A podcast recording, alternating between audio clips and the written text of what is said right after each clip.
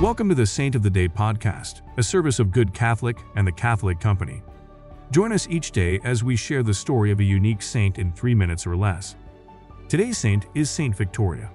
Saint Victoria, who died in two hundred fifty, was a Christian noblewoman from Rome.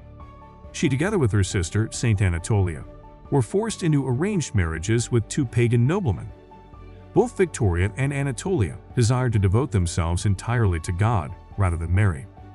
Upon this refusal, their suitors denounced the sisters as Christians to the authorities under the persecution of Roman Emperor Decius. The sisters were seized and put under house arrest in order to break their faith and convince them to marry. Instead of weakening, their faith in God became more resolute. While under house arrest, they sold all of their belongings, gave their money to the poor, and converted the servants and guards who attended them to Christianity. Both Saint Victoria and her sister were eventually killed for their faith, first Anatolia and later Victoria.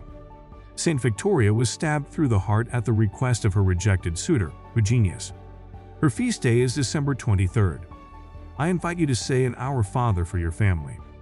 Saint Victoria, pray for us. Thank you for tuning in. This is a Good Catholic podcast. If you like what you heard, check us out at good catholic dot com and make sure to subscribe to our YouTube channel.